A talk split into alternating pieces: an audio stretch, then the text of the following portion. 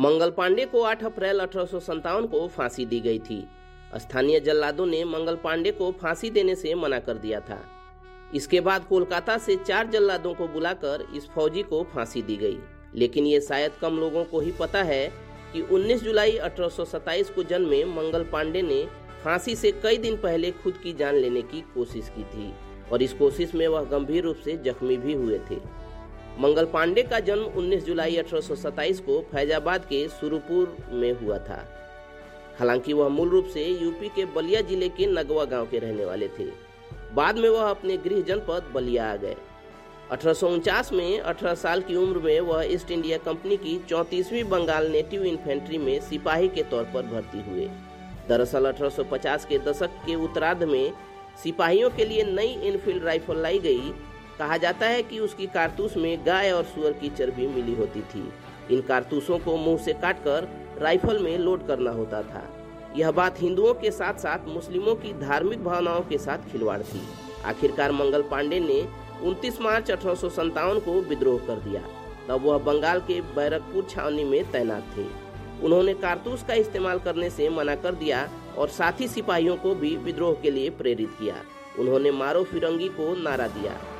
उसी दिन मंगल पांडे ने दो अंग्रेज़ अफसरों पर हमला कर दिया। ये पॉडकास्ट इसी हमले की कहानी बताएगी।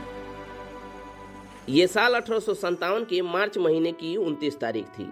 मंगल पांडे चौतीसवीं बंगाल नेटिव इन्फेंट्री के साथ बैरकपुर में तैनात थे। सिपाहियों में जबरन ईसाई बनाए जाने से लेकर कई तरह की अफवाहें फैल रही थीं। इनमें से एक अफवाह ये भी थी कि बड़ी संख्या में यूरोपीय सैनिक हिंदुस्तानी सैनिकों को मारने आ रहे हैं। इतिहासकार बताते हैं कि सिपाहियों के मन में बैठे डर को जानते हुए major general J B Hearsey ने यूरोपीय सैनिकों के हिंदुस्तानी सिपाहियों पर हमला बोलने की बात को अफवाह करार दिया। लेकिन ये संभव है कि हेयरसी ने सिपाहियों तक पहुँच चुकी इन अफवाहों की पुष्टि करते हुए स्थिति को बिगाड़ दिया हो, जिससे आतंकित होने वाले सिपाही चौतीसवीं बंगाल नेटिव इन्फेंट्री के मंगल पांडे भी थे। मंगल पांडे 29 मार्च की शाम चार बजे अपने तंबू में बंदूक साफ़ कर रहे थे। थोड़ी देर बाद उन्हें यूरोपीय सैनिकों के बारे में पता चला। सिपाहियों के बीच बेचैनी और भाँग के नशे से प्रभावित मंगल पांडे को घबराहट ने जकड़ लिया। अपनी आधिकारिक जैकेट, टोपी और धोती पहने मंगल पांडे अपनी तलवार और बंदूक लेकर क्वार्टर गार्ड बिल्डिंग के करीब परेड ग्राउंड की ओर दौड़ पड़े। तलवार और बंदूक, अपनी बंदूक से लैस मंगल पांडे ने क्वार्टर गार्ड के सामने घूमते हुए अपनी रेजिमेंट को भड़काना शुरू कर दिया। वह रेजिमेंट के सैनिकों को यूरोपीय सैनिकों द्वारा उनके खात्मे की बात कहकर भड़का रहे थे। सार्जेंट मेजर जेम्स वेंसन इस सब के बारे में जानने के लिए पैदल ही बाहर निकले और इस पूरी घटना के चश्मदीद गवाह हवलदार शेख पलटू के मुताबिक पांडे ने वेसन पर गोली चलाई, लेकिन ये गोली वेसन को नहीं लगी। मंगल पांडे ने अपनी तलवार से सार्जेंट मेजर और एडजुटेंट पर हमला बोल दिया और दोनों को गंभीर रूप से घायल कर दिया।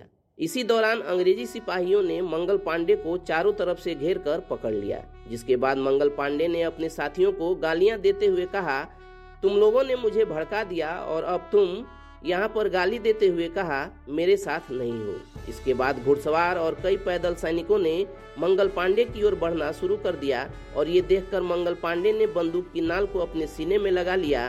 पैर के अंगूठे से ट्रिगर को जैसे ही दबाया, गोली से उनकी जैकेट और कपड़े जलने लगे और वह घायल होकर ज़मीन पर गिर पड़े। बाद में उनके खिलाफ मुकदमा चलाया गया और उन्होंने अंग्रेज़ अफसरों के खिलाफ विद्रोह की बात स्वीकार की। उन्हें फांसी की सजा सुनाई गई और तारीख तय की गई 18 अप्रैल, लेकिन अंग्रेज़ों को डर था कि मंगल पांडे ने विद्रोह की जो चिंगारी जलाई है, वह देश भर में कहीं कहीं ज्वाला न बन जाए। इसलिए तय तारीख से 10 दिन पहले ही, यानी 8 अप्रैल अठारह सौ सत्तावन को, मंगल पांडे को फांसी दे दी गई। चलिए दोस्तों पैराफ्लिक्स पर आज के इस पॉडकास्ट में इतना ही। जानकारी आप तक पहुँचती रहे, उसके लिए आप हमारे यूट्यूब चैनल को सब्सक्राइब कर लें और फेसबुक पेज को लाइक कर लें। साथ ही साथ अपने दोस्तों और रिश्तेदारों के बीच इस पॉडकास्ट के लिंक को शेयर भी करें। मिलते हैं एक और पॉडकास्ट में, तब तक keep searching for knowledge and try to be a kind person.